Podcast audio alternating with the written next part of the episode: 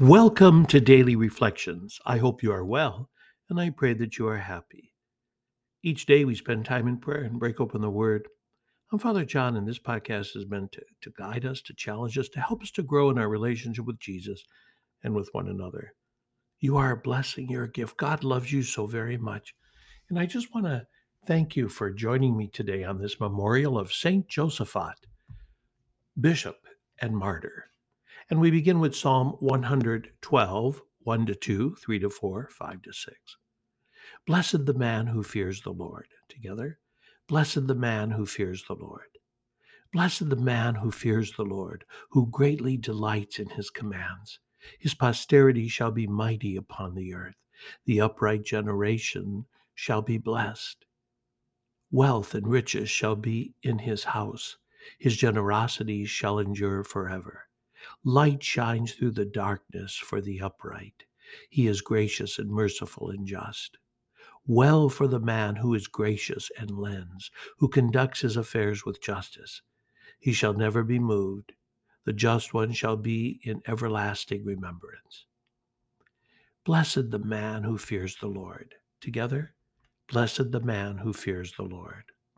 Our gospel for today is taken from Luke chapter 18, verse 1 to 8. Jesus told his disciples a parable about the necessity for them to pray always without becoming weary. He said, There was a judge in a certain town who neither feared God nor respected any human being. And a widow in that town used to come to him and say, Render a just decision for me against my adversary. For a long time, the judge was unwilling, but eventually he thought, While it is true that I neither fear God nor respect any human being, because this widow keeps bothering me, I shall deliver a just decision for her, lest she finally come and strike me.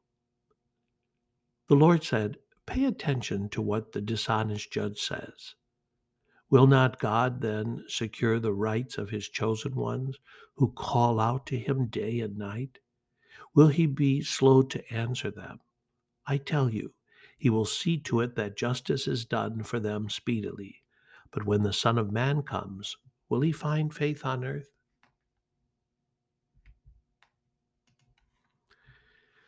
Today, my friends, Jesus tells us a story to help us grow in our prayer life, in our relationship with Christ. And the story is about a judge who neither feared God nor respected any human being.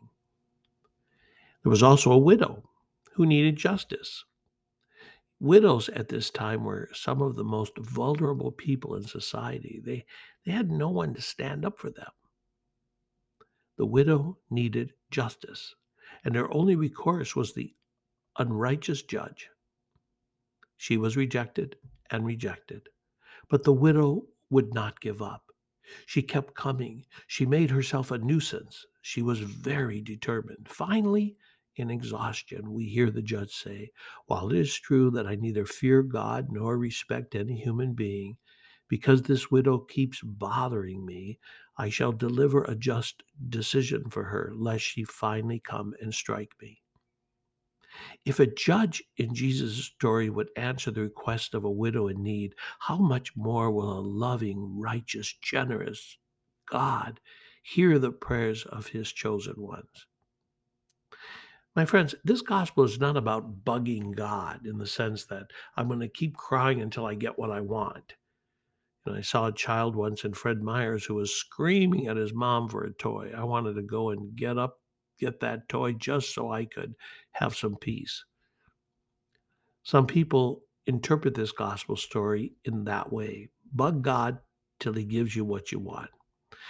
But my friends, eh, this gospel today is, is a call about praying consistently. Pray regularly. Pray without ceasing.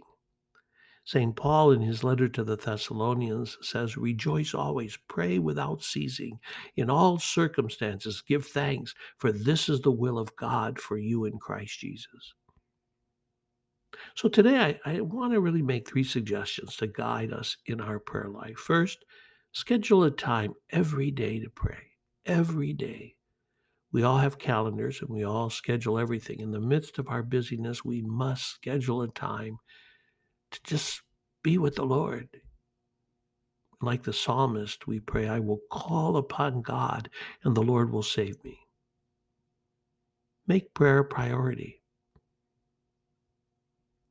I was talking to a family member and she uh, she decided she's going to have a, a prayer corner, a, place just to spend time in quiet. And I thought, wow, how wonderful, how awesome is that? I can talk all day about wanting to exercise more consistently, but uh, until I make it a priority and put it on my calendar, it's not going to happen.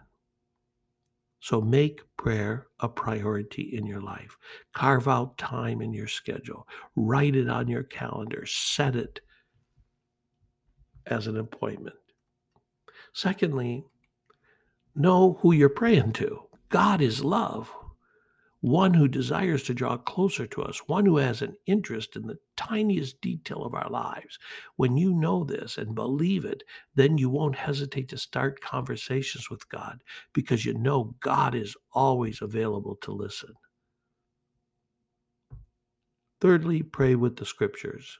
Using the Psalms will help you adore, praise, and exalt God. One thing I would recommend is the Liturgy of the Hours. You know, there's a wonderful resource put out by Word on Fire, and it's a monthly subscription. Um, might help you in that. Look it up. One thing I know for sure is that being consistent in prayer will change your life. I've seen such prayer change the lives of so many. And I knew a person who was lost and did not know peace. She was always complaining, always finding fault in everything. And I told this person, why don't you just start praying?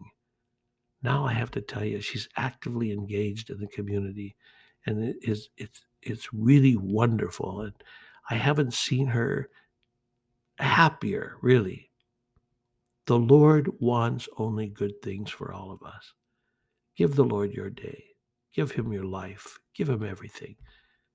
And I want you to know that I pray consistently for you. Today, we also celebrate Saint Josaphat. He was born into an Orthodox family in 1580. And as an adult, he uh, really saw the need to, to bring churches together, the Orthodox and the Roman Catholic Church. And he, he was really a man for unity, a man who wanted us to, to really let go of differences. But there were those who opposed church unity. There were those who didn't want to have anything to do with Rome, and so they plotted to kill him. And that they did in 1623. They were yelling out, shouting out, and um, he was struck on the head and shot, thrown into the river, killed by a mob who opposed his efforts to bring about unity. Interesting. Kind of sounds familiar today, I think. Josaphat was beatified just 20 years after his death, and he is recognized as a martyr for the unity Christ came to establish on this earth. And so, my friends, uh, let us strive, like Josaphat, to bring about unity and to heal all divisions. Let's do our best. And one way we do that is in our persistent and consistent prayer life every single day. Have a great day. Be sure of my prayers.